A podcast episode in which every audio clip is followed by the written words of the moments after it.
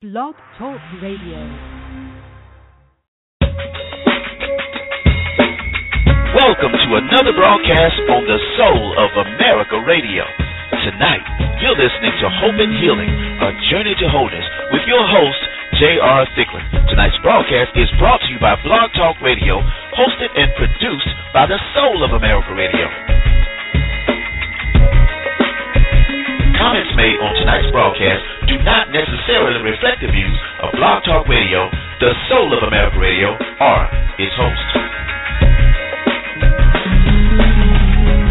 Hope and Healing takes you from a place of pain, abuse, violence, rejection, and abandonment to a place of hope, healing, and power. All aboard with your author, activist, advocate, and friend, man of purpose himself, and your host for the evening, Mr. J. R. Thicklin.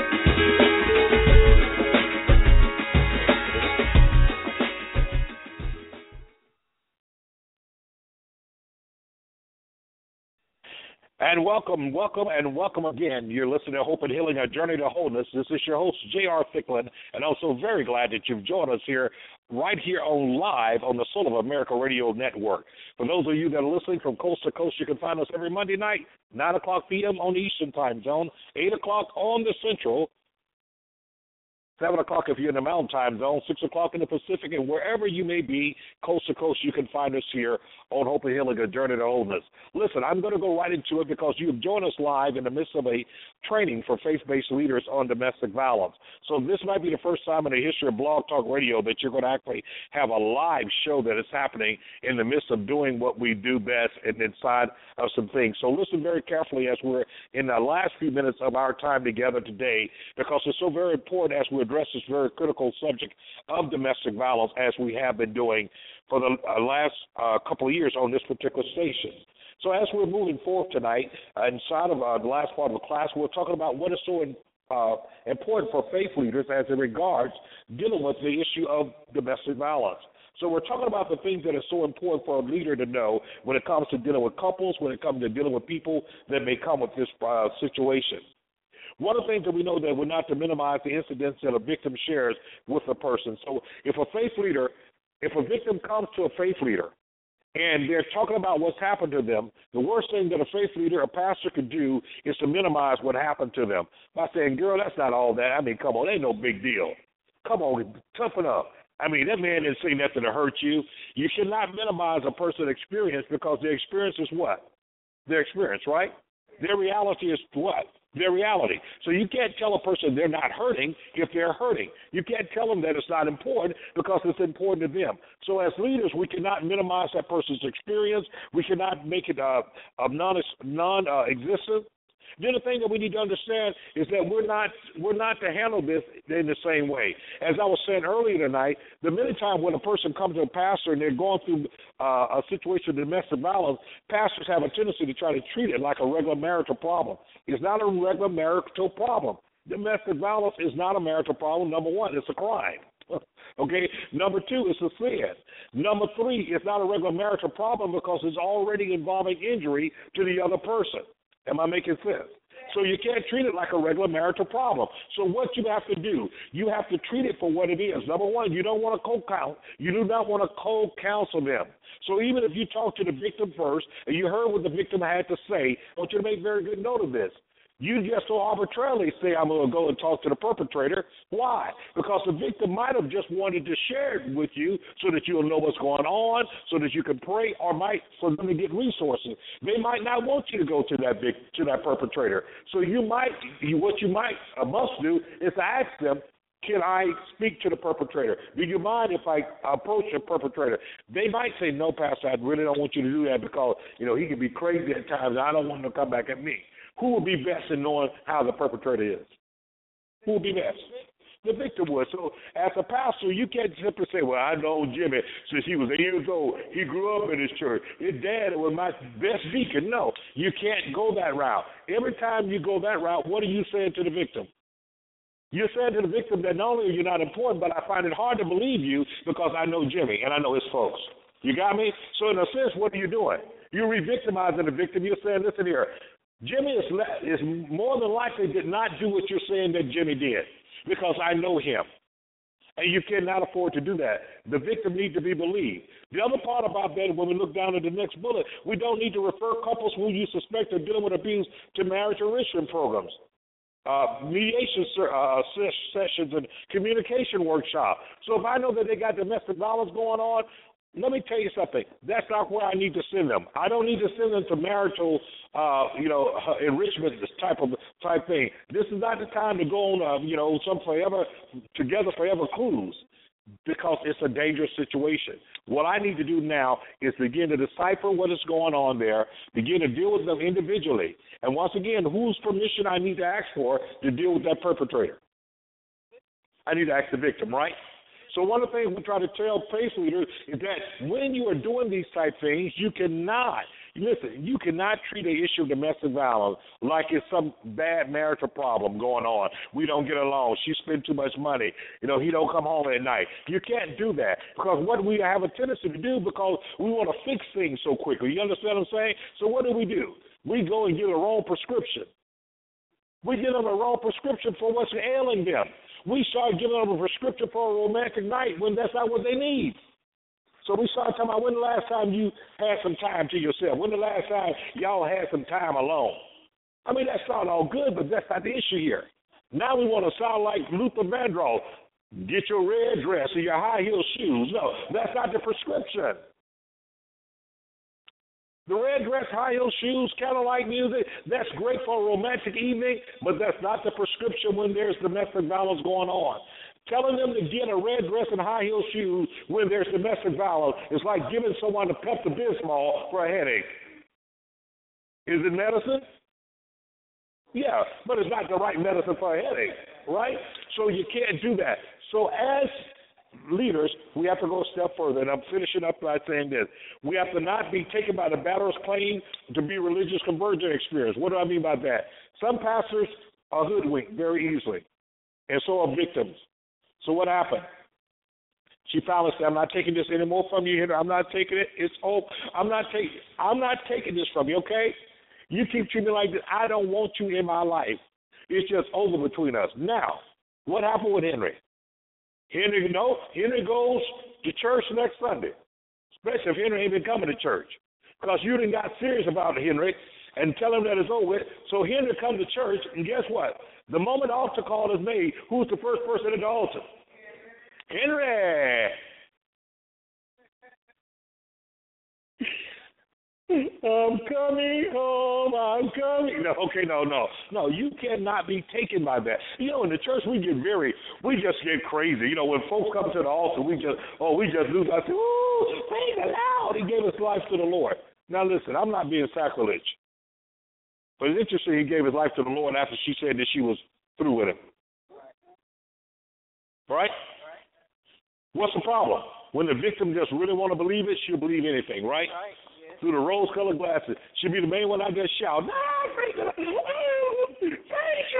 you, thank you. So, what does she expect when she gets back home? She expects another man. She expects him to have been renewed. She expects him to be brand new. She expects him to be. After all, he came to the altar. After all, he shed a tear. After all, he did three spins in a in a pump. Oh, glory! So that's what she expected. And guess what happened? Pastor started thinking that too. He said, "See there, I told you the Lord was gonna work it out. I told you, you got a good man, girl. I told you it gonna work out. You got a good man. All y'all got to do is keep your hand in the Lord's hand." Mm-hmm. And everything's gonna be all right. And so what does she do? She leave with this sense of what? Believing that it's gonna be all right. Who just who just sanctioned it? Who just amened it? I did, right? The preacher just amen it. And that's why when we talk with pastors about domestic violence, there are three things we say to them. Number one, you can't tell a victim to stay, neither should you tell a victim to return. You got me? That's not your that's not your territory. Number two, this is one of the things you should not do. You should not be the one to report back to the victim or the perpetrator how the other is doing. One of the worst things that happen, we see it happen in the course all the time, that some pastors don't have enough to understand the danger that they put the victim in. Not only the danger, but what they do to the victim's spirit, because the pastor shows up in the courtroom representing and standing as a character witness with the matter. So now he wants to stand up and say, "Well, Your Honor, uh,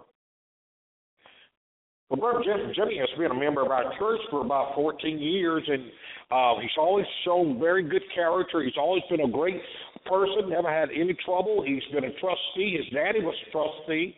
Uh, he's a he's a faithful member inside of that. He's uh, you know uh, we've never noticed anything out of character. Matter of fact, these allegations have just really taken us totally by surprise, and uh, we just believe that this family can uh, can be fixed and they can be made whole and restored again properly with the proper under, uh, undercare support, and we are we have committed ourselves to do that. So the judge here, this coming from the pastor, and what do you think the judge is persuaded by? So the judge said, "Wow, his pastor came and spoke on his behalf, right?" Victim trying to figure out, but pastor, I mean, I, I, I, I mean, I, I mean, Oh my God. Now, how do you think that victim feels? Betrayed. What else she feels? Nervous, she feel abandoned, she feel broken, she feel unbelief, she feel all of those things, right? Does she feel shame? Yes. And now she feels like she's been made a fool of. Now she feel like pastor and the church, because she pastor represents the church, all believe him.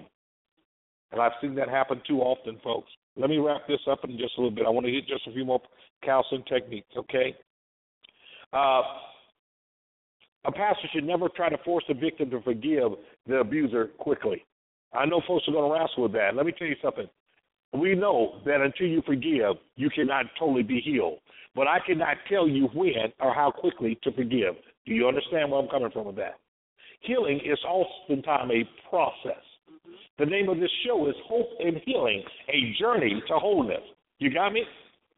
Because see, my forgiving that person may not be my first order of business. I need to first recognize the fact my point of injury and what I'm holding against inside of the situation. On the other side, I tell victims this is that forgiving that person does not mean that you're excusing them. Doesn't mean that you're saying I'm just forgetting about it. It simply means that I'm not going to let it hold me hostage any longer. But as a leader, we do not have the right, or neither should we, say to a victim, well, you just need to forgive him. You need to forgive him now. What if he was to get in an accident? Oh, are you kidding me? No. What if he was to get his life right? Okay? So we can't force the victim to forgive easily. One another one of those things I wanted to say is that uh, pastors should need to understand not to ever offer the absolution without evidence of true rep- repentance. And I'm going to say this, and I'll prepare to end this. Uh, my classes, I used to, my, I used to have an office out in Belle Glade in which I did this. I pastored out of Belle Glade, Florida, for seven years, and I used to have an office out there even beyond that, where we actually that's where the court sent people to us for anger management, for domestic violence support, for uh, modified matters intervention, for parenting classes. They came to us for that. And I will never forget I had this particular couple there, and I had the I had had the mother there before, and eventually I had her husband as well. The problem was that she had had some real trouble with DCF. She had uh, lost two of her other kids in the system. They were, in other words, they were with foster people, but the foster people happened to be the family. And so we got a situation now that she's gotten pregnant, and upon delivery of the child, how many know they took the kid from from right there? So part of it now the kid, the baby is placed with family members and stuff. So part of the uh, what they had, they was ordered to take classes. He had to take battery intervention and anger management and parenting. So did she, but they did not attend, of course, the same classes. Now the problem was this: is that they had to successfully complete the class or they were going to have their uh, parental rights terminated. Okay, so in this case here, they went through a bad stretch, a real bad stretch, uh, where at first he wasn't taking the classes seriously. Then he became very serious. He would come to every class, he would be there on time, and he was really making progress. I would hear him say, Pastor Thicklin, listen, I was coming before because the course made me come. But I realize now that I need to come. I was coming before because I, that was my ultimatum to her. But I realize that listen, if she never come back to me, I need to get myself straight for myself, so that I'll be useful to anybody in the future. And that's where he was. Now, although he was making all great progress and he was saying great things, I never once went to her and said, you know what?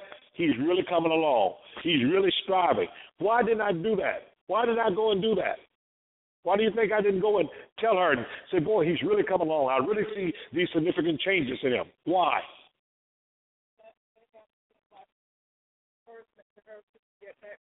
Exactly. I might have been I might have been influencing her to go back to him. And remember, that's the power that we have as leaders and people that are important in people's life. When you have influence in people's life, you have to be very careful about what advice you give. You just can't say, go back, baby, it's all right now. Oh, you ought to see him now. Girl, he talk about you all the time. Every time he say, he's just so pitiful. He just looks so bad since y'all ain't been together. Y'all really need to get back together because he just messed up. No, you can't go that route. You understand what I'm saying? You can't go that route. You cannot you cannot put yourself in that place. So let me say this as we prepare to close this.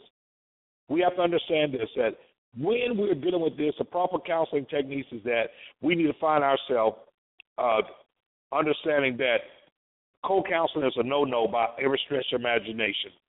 Uh, we have to understand that not only that is that we have to be equally concerned about that victim. And I talk about that prescription, and we need to keep in mind that the prescription for a romantic night is not the prescription that we use. So, what is the prescription uh, principle for the victim? You want her to empower the victim to regain control of her life. What do you want to do with the victim? You want to empower them. You want them to regain control of their lives. You don't want them to always feel like they're in a shell and that they can't make it and that they're fragile. How can the church help support that? You can help support that in a number of ways. You know what? Every now and then, give a benevolent offering to help her. Maybe she needs to get on her feet. Maybe there are things that are due. Maybe there are things that the children need. Sometimes you don't have to always take it off across the church. Sometimes it's a matter of getting it in the right people's hand. We're just collecting donations right now. You don't have to tell them who it's for, but help that person who is going through. We've got to help those. Help them regain what? Empower them to regain control of their lives. So what do we do? The safety of the victim and their children is primary important. Therefore, at some point, the council may need to suggest or even recommend a separation option. Sometimes they do have to separate. Separation doesn't mean that you're trying to destroy the family. Sometimes separation means that I'm trying to save some lives. A lot of pastors run from it. Yeah, because y'all just y'all been trying to tear up family. No one's trying to tear up a family. We're trying to save some lives. And when the word said to death do us part, didn't mean to death do us part because you parted me, because you killed me. Okay? So you want safety to come in there. So let me uh, get this next two point, and we'll close for tonight. We want to encourage her to connect with other outside, uh, uh, others outside of her immediate circle. Work with abuse victims is, we got to understand, it's slow, it's anxiety type work, provoking, and often unpredictable due to crisis. How am I going to present God to this woman? I'm going to present God as a helper and a defender who uh, who who opposes abuse. Psalms 18, 1 through 3. I'm going to highlight God's concern for truth. Psalms 15, 1 through 2. I'm encouraged, but do not coerce a trial restoration of the daily devotional time. I'm going to do what? Notice that. I'm going to encourage, but do not coerce a trial restoration of daily devotional time. What do I mean? I mean that when she feels comfortable and she wants to communicate with them, and maybe there's a time of prayer, I'm going to I'm going to encourage her, but I'm not going to coerce her to do that. If she wants to say, well, we're just going to have a trial basis, you know, you know, we're going to talk, we're going to we're going to have prayer once a day or whatever. Let them walk into that gradually. Don't try to mandate that upon someone because you could be mandating them to their grave. Last thing I want to say when it comes to the abuser ain't nothing but one thing for me as a leader to say to the abuser. Terminate the abuse. Stop it, man. You need to stop it. They need to get sometimes group counseling and individual counseling. One thing about group counseling is because sometimes you can hold people accountable. You see what I'm saying? When I used to do my battles intervention group, we knew the line by heart because everybody come in and say, "Man, I ain't do that." They got me coming to class. Ain't doing that. I, by the time they get there, the guys that been there a little while say, "Yeah, come on, join the join the, the other fifteen of us didn't do that neither." Why? Because the fact they know the lie. You know, and eventually they have to come to grips that man, I'm here because I was an abuser. I'm here because until they can accept that, you can forget it. If a person is saying to someone, "Well, baby, I, I'll get help if you stay with me," are they sincere? No, because the help should not be conditioned upon them staying with them. Uh, we must hold the abuser fully responsible for the battering. They should be a high degree of counsel initiated, structured, and helping the relationship. And because you need to understand that marriage counsel should never be be attempted for all these other form of abuse have ceased and the spouse feels that it's safe. So what am I saying? I'm saying I'm not saying that they don't eventually have marital counseling, but I'm saying you do not do that until that spouse knows that she is safe and feels safe. Are you with me today? You cannot determine that for someone. Okay? All right. So as we close tonight, anything, I want to grab any questions that you may have. Question that you may have that we may not have answered. I want your questions, feedback. Talk to me.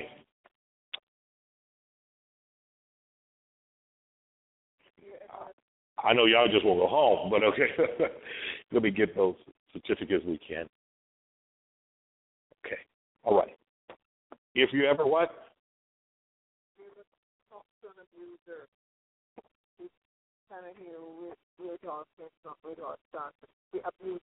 Have I ever talked to an abuser? Yes. Oh, oh yeah. She said, "Have I ever talked to an abuser to find out where all of this started?" Thank you so much. Uh, sure, I have. I've talked to abusers, and we talked about uh, number one when they acknowledge their abuse. When they acknowledge their abuse, then we uh, we talk about where did it come from. In many cases, that abuse come from their childhood. In many cases, in many cases, abuse not only come from their childhood, but the abuse they witnessed that abuse growing up. And so when they witnessed that abuse growing up, you know what happened? As a result of them witnessing that abuse growing up, remember abuse is a learned what? Behavior. So when I talk to them, oftentimes they talk about what they saw. They saw their dad do it. They saw their uncle do it. They grew up seeing this type of abuse. So many of them, they vowed that they would never commit this abuse themselves, but they end up doing so. Why is that the case? Because they learn what they live and they live what they learn. And so, should we ever feel sorry for the abuser? Not necessarily sorry for them, but we need to understand that may have been the role that they've taken because when it's all said and done, there is no excuse for abuse. But if an abuser is really serious about getting help, what do they do? They say, man, I need help. I need help, man. Where can I get into a class at? Where can I go? Can I come see you? I need therapy. So in the church, the church could be a perfect place for for for batters intervention because if you got people that are going to hold that brother accountable, you understand what I'm saying? If that brother is held accountable, he's less likely to go and do the same thing because he knows what eyes are on him. And then we talk about, man, so how's everything going? If he's even in the house, sometimes people are separated. Sometimes the courts order them to battle intervention, and sometimes they're not in the house. But other times when they are, I can't successfully do this batter's intervention unless every now and then I check in with the the victim. And I need to ask the victim, how's everything going? Have you seen any changes? Is the behavior still the same? If she, I mean, after four weeks, or five or six weeks, and she's still saying he's swinging pots and throwing things and threatening her and all that, then we know we got a real issue here, right? So now I have to deal with him accordingly. So there comes a time that we have to speak the truth in love, and we can't panicate around. We have to hold the brother accountable. And sometimes, in order to do that, sometimes I have to take them back to their childhood. I have to get them to close their eyes. I want them to go back to when they were a kid. Remember what you saw? Remember how it sounded. Remember how frightened you were. Remember the danger you felt. And I need to take him back that place so that he can understand the terror that he's also inflicting right now. And that becomes a starting point. Any last second questions? Anything of that nature?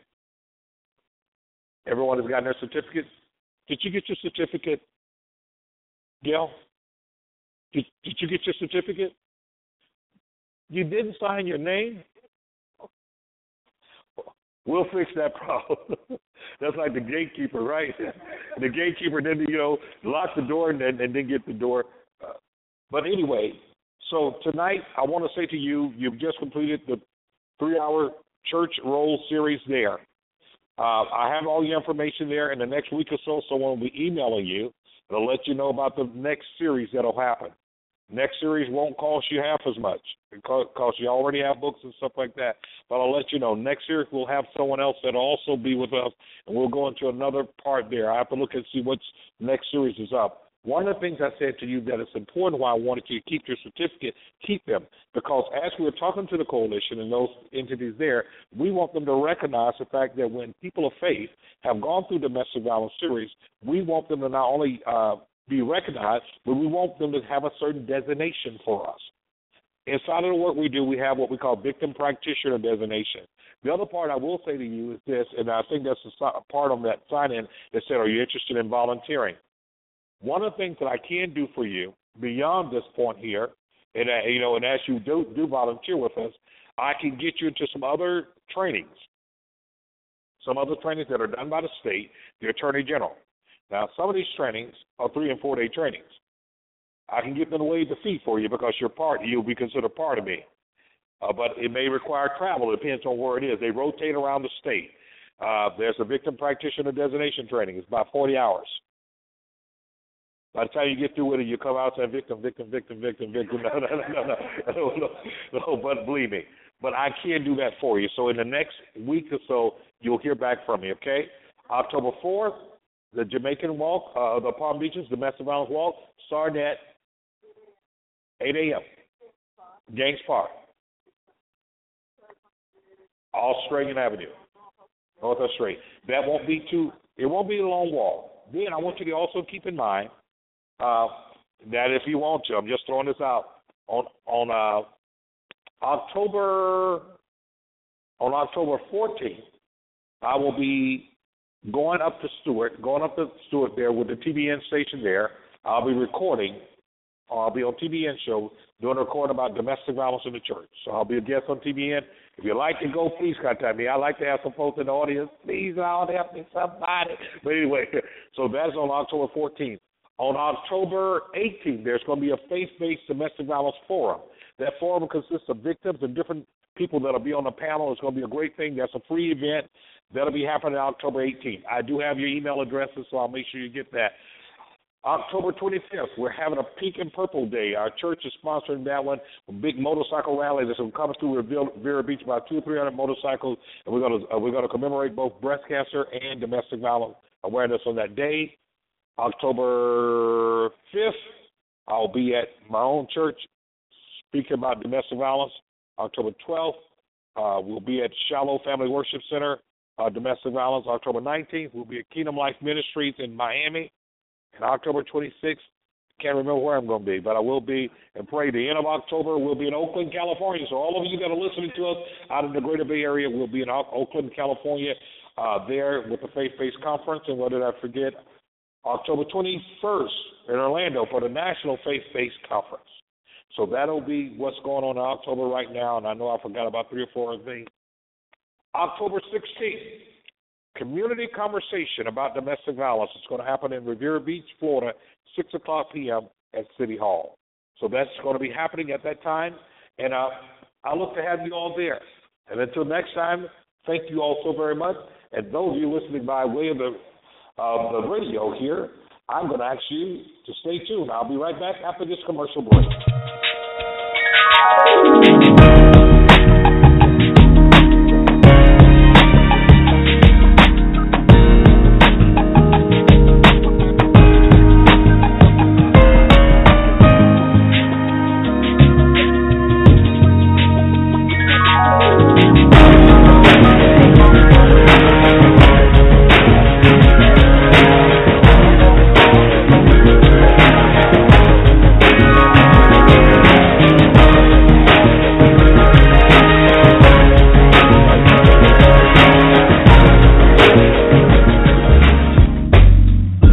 you're listening via internet, you're probably seeing a series of advertisements. Please click on those advertisements as they help us to continue to bring you the best in Soulful Talk Radio.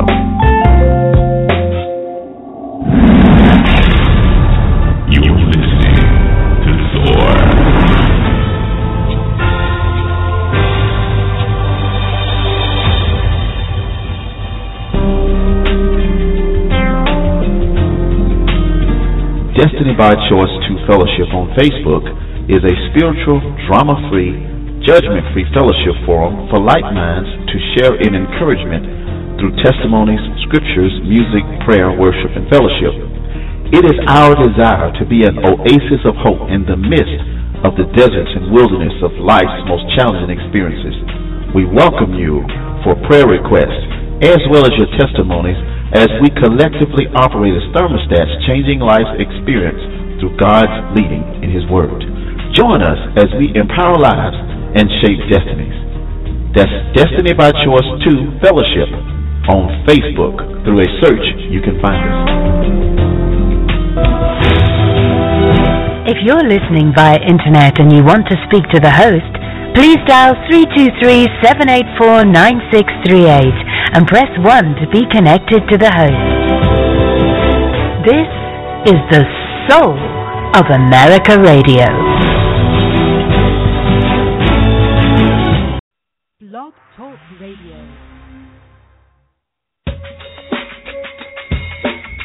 Welcome to another broadcast on the Soul of America Radio. Tonight, you're listening to Hope and Healing, a journey to wholeness with your host, J.R. Thicklin. Tonight's broadcast is brought to you by Blog Talk Radio, hosted and produced by the Soul of America Radio. Comments made on tonight's broadcast do not necessarily reflect the views of Blog Talk Radio, the Soul of America Radio, or its host. Hope and healing takes you from a place of pain, abuse, violence, rejection, and abandonment to a place of hope, healing, and power. All aboard with your author, activist, advocate, and friend, man of purpose himself, and your host for the evening, Mr. J. R. Thicklin. Yeah.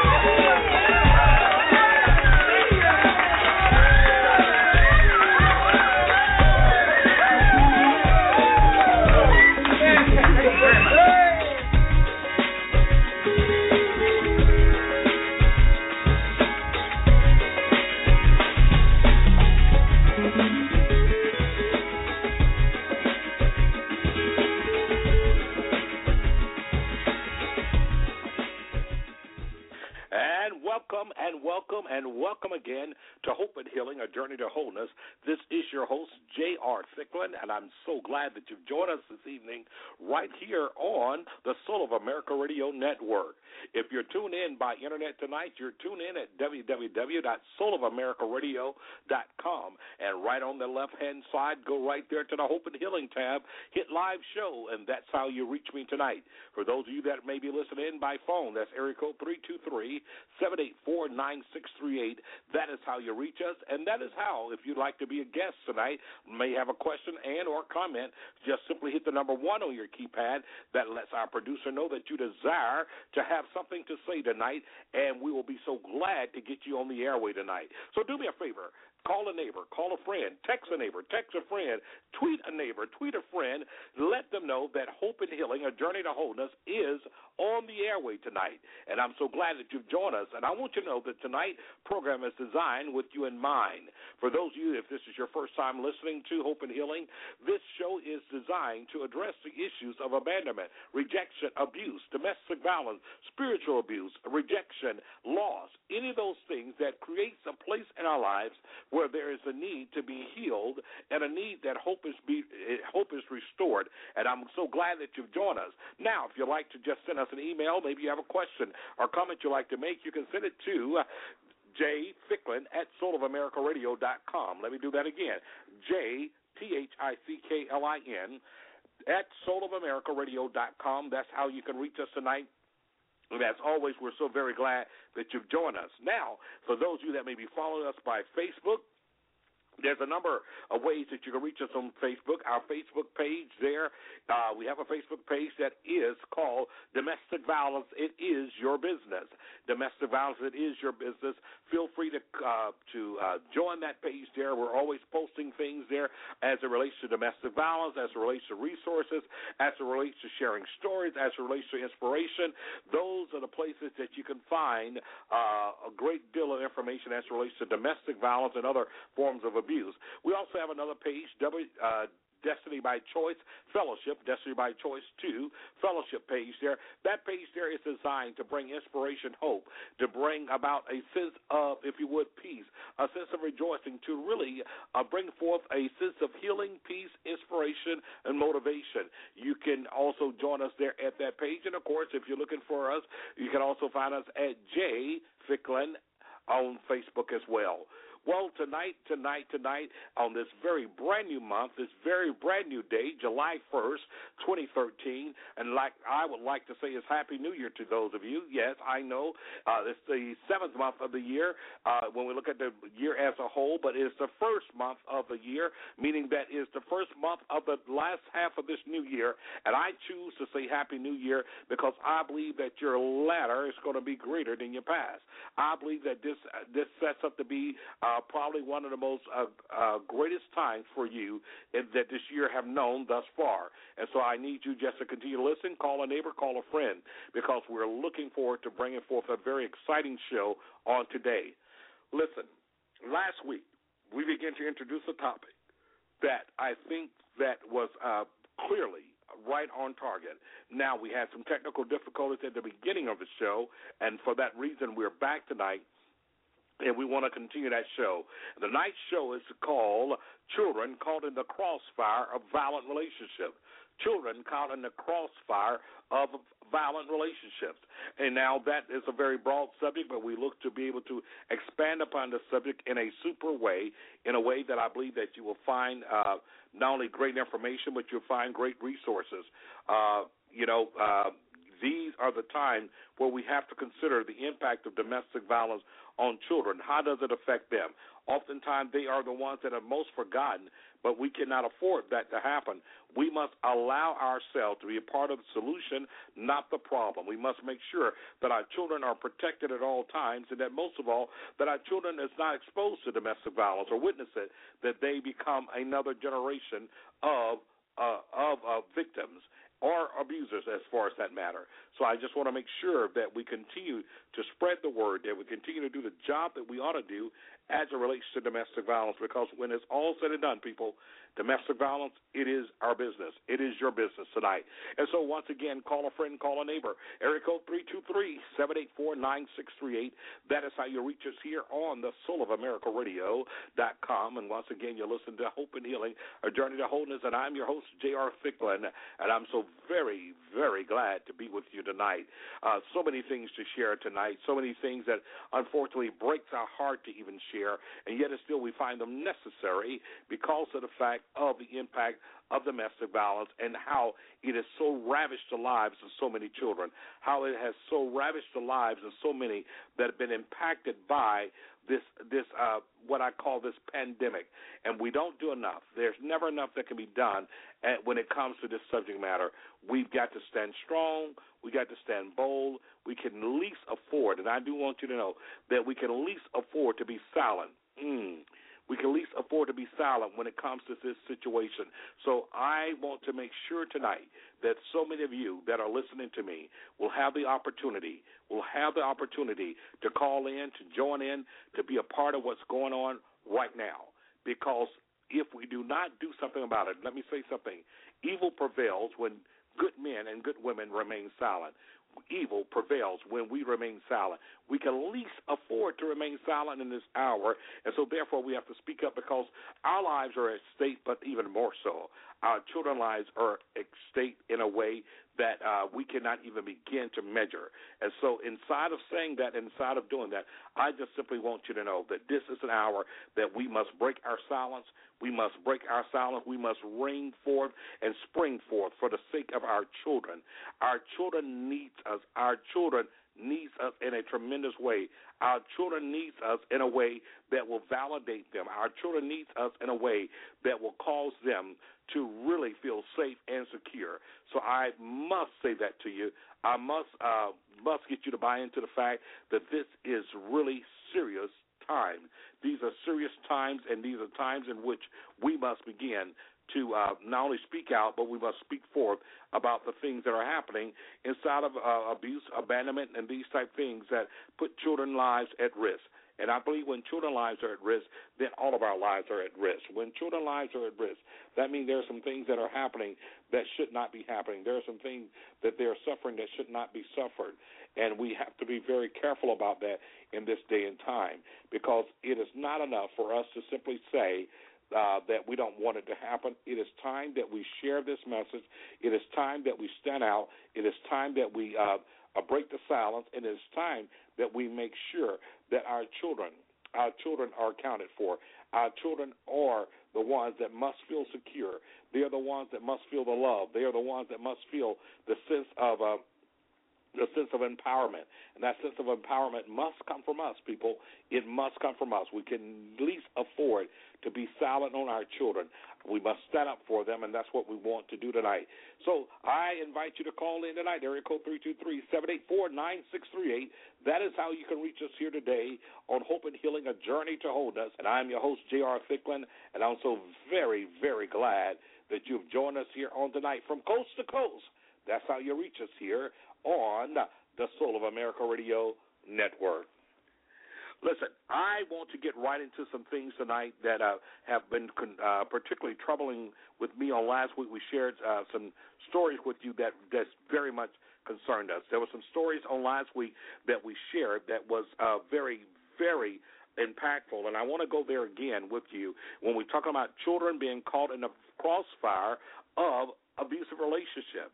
Abusive relationships have existed since time has begun, and we find those things to happen in many ways, in many cases where abuse occurs between a man or a woman, or between in these days and time against men, uh, between men and men and women and, and women. We often find out that there are silent victims, as we tend to call them, that are involved in it. And oftentimes they're the children. It is the children that is often caught in the crossfire, whether there's divorce or separation.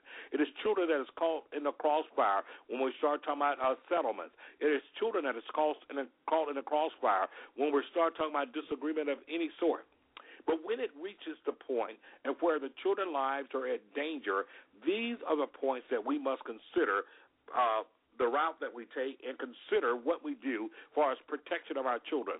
I would be the first to say that we have a long ways to go in this country as it concerns so many of the laws. Many of the laws that oftentimes put both the children and the victim at risk when it comes to uh, custody cases, uh, cases that involve domestic violence, a right to visitation, because somewhere along the line, the right of the perpetrator to have visitation oftentimes creates a very dangerous situation to the victim and the children. These are laws, these are legislation that are being uh, written, that are being challenged all over the country at these de- times, days and time, and we see these type of things happen way too often. Know, in our time on uh, Facebook and other social media, we have opportunity to come across people with tremendous stories tremendous stories that have occurred in their lives, uh, lives of their loved ones, the loss of children, the loss, uh, the the loss of life. Those things are too greatly, uh, um, they are too greatly understated, and I really, really. Uh, want to encourage you today to understand that we have to be that voice for those that are hurting. We have to be that voice for those that don't know where to turn we have to be that voice for those that feel paralyzed.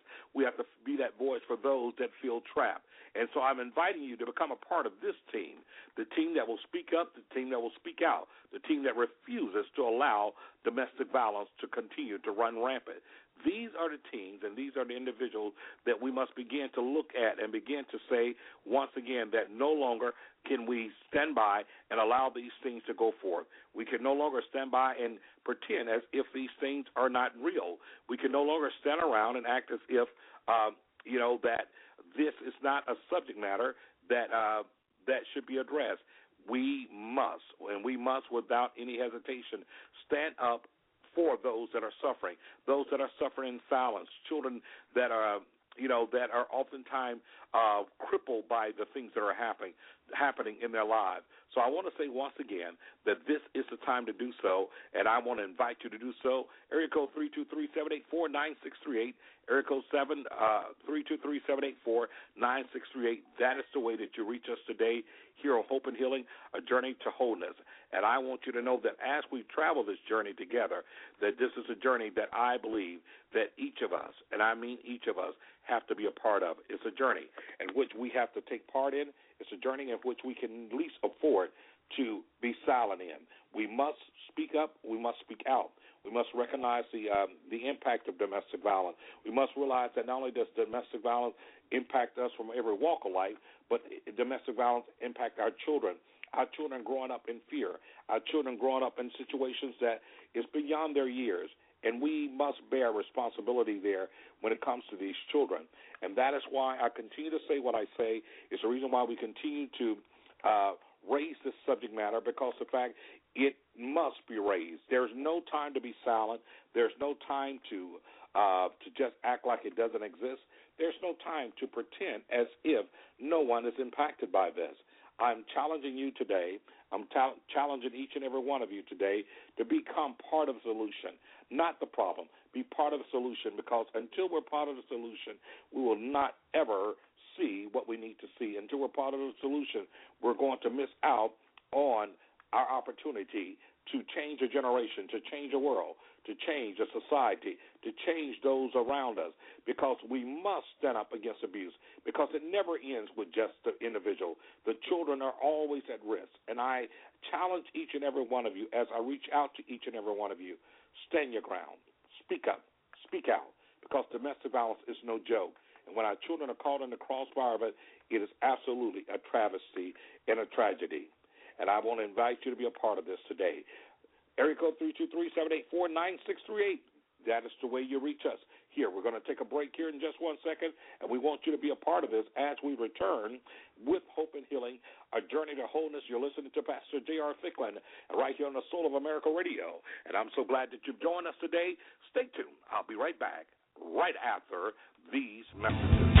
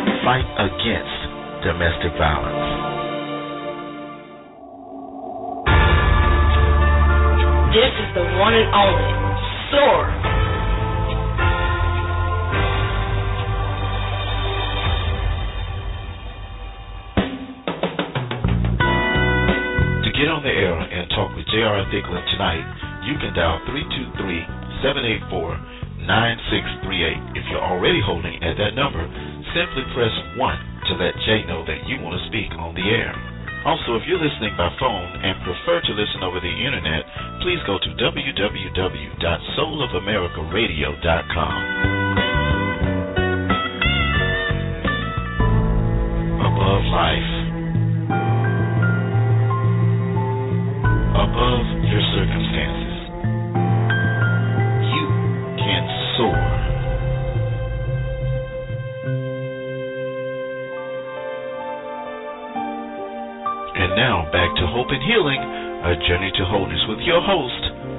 J.R. Thicklin.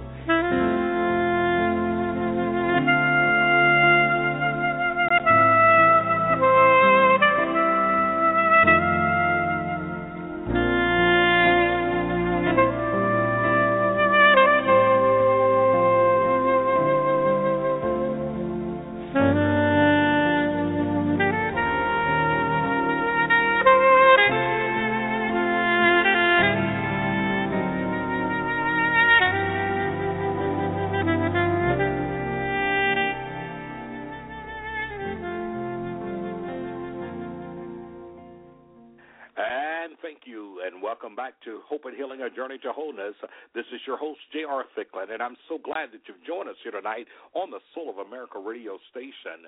I'm so glad as we're reaching coast to coast from across the nation that we're bringing you not only great information that become part of your application, that there may be liberation inside of your situation. As you're listening tonight, I'm so glad that you're with us. Once again, if you are listening by uh, telephone, that's area code 323 784 9638. If you'd like to call in and be a guest, or just call in and listen. Uh, perhaps you're on the road. Uh, area code three two three seven eight four nine six three eight. If you're home in front of your computer or one of your uh, electronic gadgets, there is always www.soulofamerica.radio.com, and you can go right there to the Hope and Healing tab, hit Live Show, and that's how you have us here tonight. Perhaps you have a question, a confidential question, or maybe you have a comment. You can always send us an email at the letter J Thicklin at soulofamerica.radio.com. That is J T H I C K L I N at soulamericaradio.com. That is how you reach us here today. I'm so glad those of you that are listening to us, uh, those of you that may be following us on Facebook, once again, few Facebook pages that you can find us on. Uh, domestic violence, it is your business right there. You can become a member of that group. Filled with information as, to, uh, as it pertains to domestic violence, domestic violence hotlines, uh, situation, warning signs, all those things there. And I want to send out a special, special shout out to Indy Harlem too, uh, who is manning a lot of those pages for us. She's making sure all that information is there on the page. And so let's give it up tonight for Indy Harlem too. Uh, there she mans, and she actually is the chief administrator of our other uh, page there, Destiny by Choice 2 fellowship page. And that page is quite different. It's filled with inspiration, hope, uh, not only scriptures but music and postings and sharing of testimonies. And on that page, you may find inspiration that's coming from people from across the country. We like to call that our oasis of inspiration. And so definitely feel free to join that page there too. And while I'm talking about the Destiny by Choice 2 Fellowship page, I want to send out a special shout out and congratulations to Daryl Samuels. I believe that's the name of the individual who is uh, actually the winner of what we call our roll call every morning. Every morning, roll call happens there at the Destiny by Choice 2 Fellowship page, and uh, and uh, individuals are up early morning and they're posting their inspiration, their good mornings, they're speaking their inspiration of the day. And Daryl somehow, some some way or another, he was the first one, uh, should I say, he definitely answered that roll call and presented that roll call uh, more often than anyone in the whole entire month of June. So we want to send out a special shout out to him on today. Now, those of you that are listening tonight, I wanted to get back into the subject matter that is absolutely crucial. We're dealing with the subject matter of children caught in the crossfire of violent relationships or domestic violence. Last week, I began to hit a few places here about this subject matter, and I want to make sure tonight that you hear me loud and clear, each and every one of you, that you hear me loud and clear concerning this we understand that on a national average in this country that every 12 seconds a female is battered in a domestic violence uh, situation. Every six hours a vic- victim dies at the hand of their perpetrator. We understand that between th- uh, between 3 to uh, 12 million children a year witness or expose uh, some type to some type of domestic violence uh, in in their households and yet, it's still, when we look a little deeper, we understand that the risk of children being not only hurt, injured, but definitely impacted due to being exposed to witnessing a domestic violence is greater than what we think. It oftentimes can be seen inside of so many places. It can be seen inside of their schoolyard. It can be seen inside of the classroom. It can be seen inside of the uh, playground because the witnessing violence always has an impact on children. It can lead to things in their life psychologically of children uh, growing up with fear, uh, having suicidal thoughts, depression, going through withdrawals all of those things there. If you understood that 70% of children in treatment for domestic violence witnessed this as a child, understand this stuff doesn't go away. But we understand that sometimes eating disorders happen as a release, uh, result of children witnessing domestic violence, increased assault, withdrawal, difficulty uh, forming relationship. All of these things happen to them. You know, become detached uh, becoming destructive rages. And we have to understand these things doesn't just happen, but they happen oftentimes because of the fact of children being exposed to domestic violence. 80% of marriages, uh, should I say, 80% of runaways, I should say, come from homes where domestic violence occurs. So we see behavior problems there. We see many of the things happening. This is one that you need to understand, and this is the reason why we have always championed the call to understand that domestic violence never remains home. It's not an isolated incident. 63% of boys arrested for homicide from ages 11 to 29 have killed their mother's assault partner, the person who assaulted their mother. So we're seeing the result of children being uh, exposed to domestic violence going beyond just the incident itself, but it's affecting everything and everybody that's connected to it. And that is why it's so crucial that we take this subject matter as serious as possible. I mean, from the White House to the church house, from the schoolhouse to the outhouse, from your house to the market house, we must begin to take this subject matter as serious as possible because this is not something that's done in the corner. This is not something that is done in a vacuum. This is something that impacts us from every walk of life. Area code 323-784-9638. That is how you reach us. If you'd like to be a guest, you have a comment, a question, simply hit the number one on your keypad, and we'll be so very glad to entertain your thought, your your thought, your question, or even your story tonight. Now, I wanted to get back to some things because inside of relationships, and here are some things that happen oftentimes, and, as, and we talk about this inside of classes that we hold, is the fact when do you know when do you know the temperament of the person that may be in your life? And in this case, we're talking about in many cases where we're we're seeing children. We're seeing uh, perhaps a woman is in a dating relationship, perhaps a partner, uh, the partner they're with, perhaps they've not been with them a long time, and perhaps a, uh, you know a, a an acceptable amount of time. But what is acceptable? When is it all right to leave your children and your small children in the care of a partner? When is it all right to leave a child, toddlers, and uh, very small kids in the hand of a person that you may be dating? And then if you do, how long should you leave them there? What is the time? Should there be a time limit on that? I tell you why we bring that out. Last week we shared a story with you, and I want to revisit that tonight. We shared a story with you that I thought was so absolutely heart wrenching that I am going to share it to, again today because it broke my heart. Here's a story that happened here in the month of May, right in Suitland, Maryland, right there in the greater D.C. area. And uh, I am still very just stunned by the story, the nature of the story, uh, the the the literal heart wrenching part of the story. I'm going to share with you again tonight because it has left it has left my heart torn and ripped to pieces as we looked at the situation and what occurred there. And I just want to bring it to your attention right now. I want to share this with you because it took place. It absolutely blew my mind. I continue to pray for the family here. And this story took place uh, uh, in Suitland, Maryland. And uh, I just want you to listen to it very carefully. And then I have another story, if I'm able to get to it, to share with you that I think that you will find equally appalling and understand that we must stand up we must speak out. We can no longer afford to shout around this, dance around this, pretend that it doesn't happen, you know, sing hallelujah anyhow, when the reality is there are troubled people around us, and there are troubled people that are inside of some of these relationships. And as a result of it, people listen very carefully to, to me. As a result, what we're seeing is something that that must be addressed. And I shared this story last week with you. Suitland, Maryland. I want you to hear it very carefully. A 26 year old Suitland man killed a two year old boy this past May after he climbed onto a piece of furniture, then, quote, disrespected him with a facial expression, the prosecutor says. In charging documents released Thursday, official says that Clifton Bernard grabbed a two year old Jamir Shipe and shoved him to the floor on May 22nd, then grabbed him by the face and forced his head through a wall. I mean, I want you to hear this. Forced his head through a wall according to uh, George County Police, that Bernard admitted, admitted to killing little Jameer Shipe, the son of a woman he was in relationship with, in an interview shortly after the boy was discovered. The grand jury charged Bernard with murder, child abuse, first and second degree assault. The alleged incident happened at an apartment there in uh, Suitland, where Bernard was taking care of the boy. I want to stop there just for a second. I want you to absorb what we just said. Here is a 26 year old who's at the home of his girlfriend, the woman he's in a relationship with, and he's watching the two year old boy.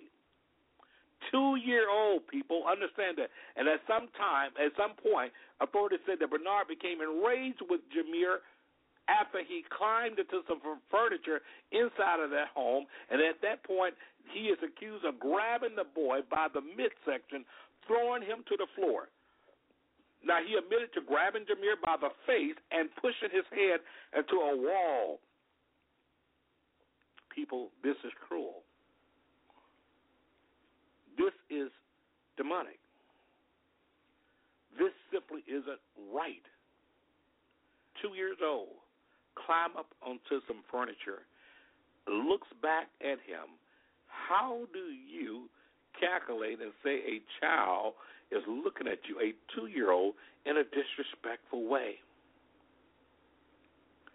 But you grab this two year old by the midsection to slam this two year old and to the floor, and then to pick this two year old up.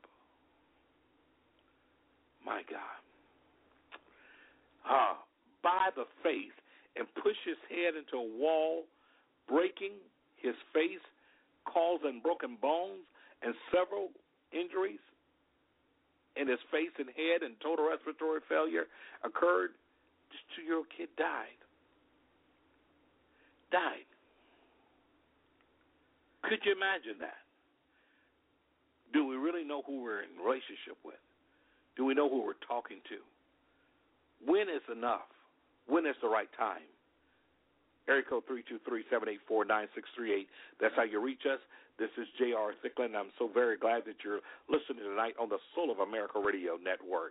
I'm going to be right back right after this quick break here. Listen, I invite your calls. I invite your comments tonight right here. Just simply hit the number one on your keypad. If you'd like to get in to be a guest tonight, area code 323-784-9638. And I'll see you right back on the other side of the break. You're listening to Hope and Healing, a journey to wholeness, and I'm your host, J.R. Thicklin. See you in just a couple minutes.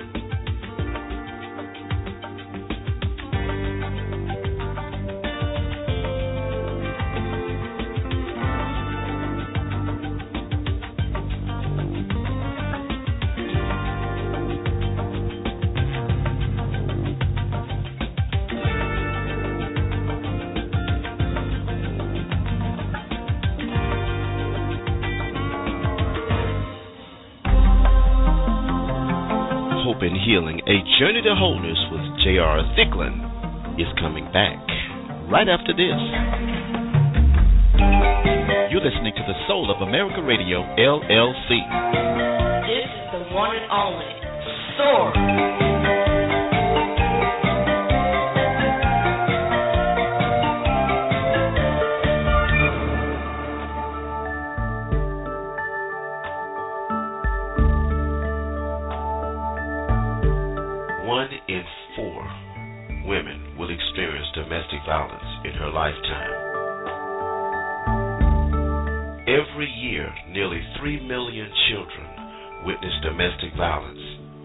In their homes. Domestic violence is most likely to occur between the hours of 6 p.m. and 6 a.m. More than 60% of domestic abuse incidents happen right at home survivors of domestic violence face high rates of depression, sleep disturbance, anxiety, flashbacks, and other emotional distress. If you or someone that you know is a victim of domestic violence, or if you think someone is, reach out to them. If you are a victim, reach out to somebody you can call the national hotline right now at 1 800 799 7233. That's 1 800 799 7233.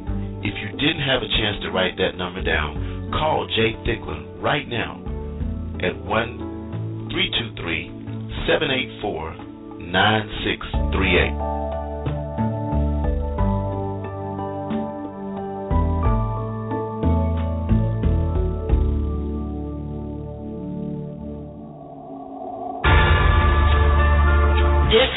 Soar.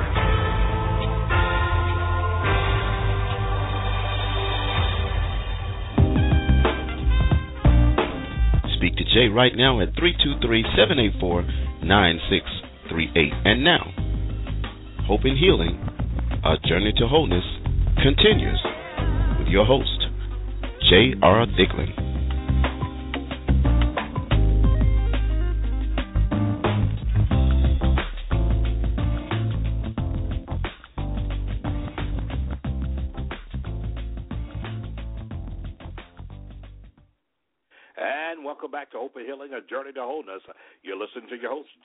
J.R. Thicklin, and I'm so very glad that you join us here tonight on the Soul of America Radio Network.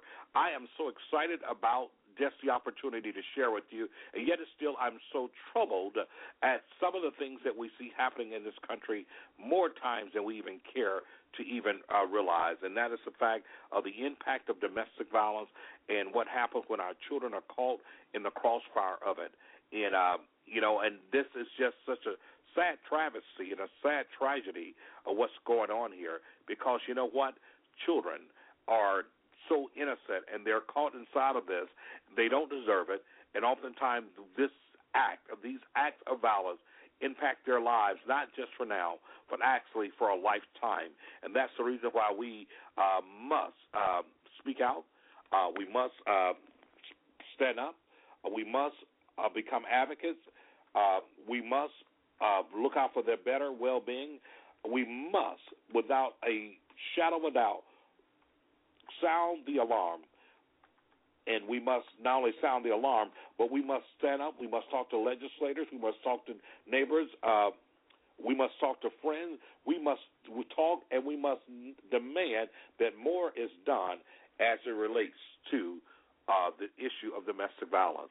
And so I'm so very glad tonight that as you're listening to us tonight, that you have opportunity not only to tune in, but to chime in, but also to uh, lend your opinion. I just shared a story just a few minutes ago about the case there in Suitland, Maryland, with the 26 year old who actually killed the two year old toddler, the girlfriend's baby, because he simply thought the baby looked at him the wrong way and that the baby uh, gave him a disrespectful look. And as a result, slammed the baby to the floor uh, by the midsection, then picked the baby up by the face, driving the baby's face through the wall, cracking and uh, breaking several uh, bones in the face of the little boy, uh, and the baby died as a result of not only respiratory uh, failure and a lot of other things that happened as a result of this. And I continue to say is that when do how are we measuring uh, the lethality of an abusive relationship? At what point does it reach uh, the signs uh, that are there uh, that we uh, realize that I am at risk. I'm putting my child at risk being around this individual, or this our whole lives are in danger because of the behavior of this individual. And this is what's so very important. And I don't want us for one moment to forget about the innocency of these children. So that is the reason while we're in this vein again, area code 323-784-9638. That's how you reach us. Area code 323-784-9638. Uh, you reach us there. Uh, if you'd like to have a question or comment, just simply hit the number one on your keypad. That lets our producer know that you want to be on the air. Uh, if you just like to send a question or comment, you can do so by emailing jthicklin, T-H-I-C-K-L-I-N, at soulofamericaradio.com, and we will make sure that we get your question and a comment, and we will respond to it as soon as possible. So I'm so glad that you've joined us here today on this particular uh, broadcast and on this particular topic here tonight. Now, I want to just go a little further inside of our dealings. I want to go a little further inside of what we're saying. And the reason I want to go a little further inside of it because um, – I think that it's absolutely crucial that we have this conversation. It's absolutely crucial that we do not remain silent. I said before that evil prevails when good men and good women remain silent. Evil prevails when we simply fold our hands and say and do nothing about the situation around us. And so, my challenge to many of you that are listening tonight and those of you that are out there is the fact that we must be that voice. We must stand up. We must speak out. We cannot afford to allow this to go on any longer. Listen, our children end up in the system. They end up oftentimes uh, committing crimes themselves. They end up many times uh, being on that other end, and we see it all the time, ending up in the criminal justice system. And it's very disturbing to think about the fact that many of the children that we see there are children that grew up in abusive homes. Now, I'm not indicting every child that's been in an abusive home. Everyone doesn't show out the same way, but. Uh, but listen to what I'm about to say to you. They don't show up and they don't sound the same way. They don't turn out the same way. But I'm telling you uh, that you need to understand, however, that the consequences and the things that happen as far as the impact on the children runs deep and it runs wide. Uh, so many of our cases where we've seen high profile cases where our young boys oftentimes end up in jail, end up in the criminal justice system, and because they've committed crimes, they've committed very terrible crimes. And I'm not here to uh, pardon them of the crime, but what I am here to do is make sure that we understand as a people and that we understand the fact that many times what we're seeing is directly related to what they were exposed to. And so, what do we see? We see it played out. We see it played out in a number of ways. And once we see it played out like this, what happens is that oftentimes that in the child's victimization, when they were victims, when they were being exposed, they did not get the intervention or the help that they needed. Yet and still, inside of their criminalization, when they end up committing crimes, and once again, we're no way con- uh, condoning this, that is when the book is thrown at them and that's when everything comes out. My point is that we must do a better job across the board inside of what we're saying, what we're doing, how we're handling these situations. We must look a little deeper inside of what's happening inside of the legislation, inside of the courtroom, inside of the courthouses, what's happening in cases where children are involved and they're involved in, in the crossfire of domestic violence. We have custody issues that are uh, oftentimes coming up as a result of these things. But how how is it being treated? How are we handling this? This is the reason that we must get involved. This is the reason that we must stand up because it's not just about us, it's always about the children. We must understand that the children are caught in this crossfire here, and we must do all that we can while we can to protect our children. We cannot afford to allow them to continue to be in a crossfire, being in harm's way because of the fact of sometimes outdated laws, because of unsympathetic ears, because of the fact of simply not knowing what to do. And that is what this is about. Our show is about educating. It's about empowering. It's about bringing that uh, bringing that information to the forefront. We must have advocacy to happen all over. There must be advocacy to happen uh, from the church. There must be advocacy to happen from the education system, from the judicial system, all around, because our children are at stake, their future is at stake, and we must. I am not saying we have, we must. It's absolutely a must that we address this issue uh, with the urgency that it needs to be addressed. And that is the reason why we're here every single Monday night uh, at 9 p.m. Eastern Time, 8, 8 uh, uh, Central Time, and those of you in the Mountain Time Zone, uh, that's uh, 7 o'clock, and those of you out west is at 6 o'clock. But around the globe, uh, coast to coast, you can find us here right on the Soul of America Radio Network. And I just want you to know tonight, as we're visiting that, and I want to go back to some of the things that we said just a little earlier, because I believe that even as the audience is growing, even as we're speaking, as many of you are joining the conversation tonight, that you understand that children are caught in the crossfire of abusive relationship. And they're caught in in a way that oftentimes uh, puts them at, in peril. It puts them in peril like we've never known before, and it's a uh, and they're put in a peril that oftentimes impacts their life for the rest of their lives. So once again, we must stand up. We must speak out. We cannot afford to allow them to be uh, be uh, victimized any longer. Victimized by the system, victimized by home, victimized by the government, victimized on every way. We must stand up for our children because not only are they our future, they are our present. They are our most they're our most prized uh, possession here in our lives, and so we must all that we can to make sure that this is something that does not go unnoticed, that it must be something that we continue to spread the word about, and that's what we have to do inside of making a difference here. Once again, you're listening to Hope and Healing, A Journey to Wholeness. I'm your host, J.R. Thicklin. I'm so glad that you've joined us right here on the Soul of America Radio Network. And those of you that are listening tonight by way of the internet, www.soulofamerica.radio.com, I'm so glad that you've joined us. Listen, we're starting a petition very soon. You'll hear more about it as we continue to look for uh, to do things, as far as legislation and otherwise, to address this issue of domestic violence. But even more so, I must take this another another step. And uh, our children are at risk, and the churches are in a very very, very valuable position. We must stand up and we must speak out. Now, I want to share another story with you. This story is horrible. It's a story that happens um, in Milwaukee, there on the north, uh, on the north side there, and I, I am so grateful to our dear friends uh, there, Antonio Van, uh, uh, Antonio Van, uh, for sharing this uh, here on Facebook with us, and it's always great when we're looking at people uh, that are on the front lines that are doing this work, who's been doing this work for a number of years. I want just to share a little bit with you, and this is what one of those issues, what we call uh, you know, children once again caught in the crossfire of domestic violence. It's come out of Milwaukee, uh, Wisconsin area. Uh, a man kills child himself on the Milwaukee's north side. We found a Milwaukee man shot his six-year-old daughter to death and then committed suicide after fighting with the child's mother on Sunday. The police said. The couple who had been together about eight years got a got in a physical confrontation on Sunday morning.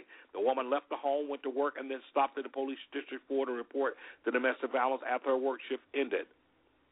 As soon as the woman reported the incident, officer went was sent to the home near near North 51st Street and West Fairmount Avenue. Arriving around noon, they found the home locked, and when they entered, they found the man and his daughter dead, each with one bullet wound.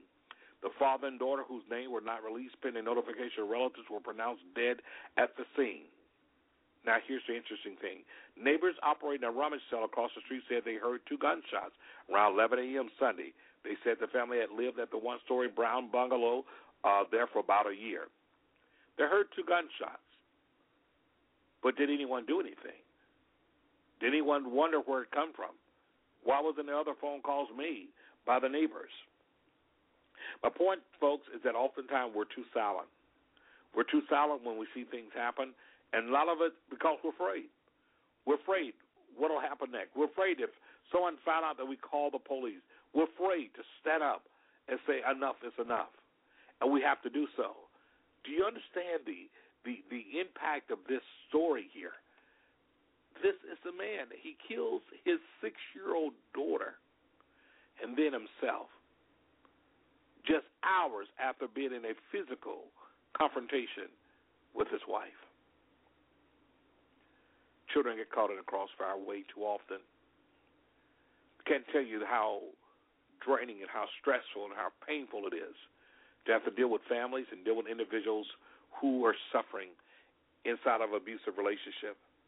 And what makes it even worse is those that are suffering and they're wearing the mask they're suffering because the fact they belong to a sorority or fraternity. They're suffering because they they hold a position or title in a church or an establishment. They're suffering because of the fact they have a great public reputation, but they live in a private nightmare. They're suffering because of the fact that somehow or another they're internalizing uh, what is happening to them as their fault. They're suffering because of the fact they don't want anyone to think their their perfect world is not perfect. People we got to get over that shallowness. And there's a greater, there's a greater place, and there's a greater question, and there's a greater comment, and there's a greater need. We must stand. We must stand, and we must speak out. We must not allow lives to be uh, tortured and lives to go harmed and people to die in vain.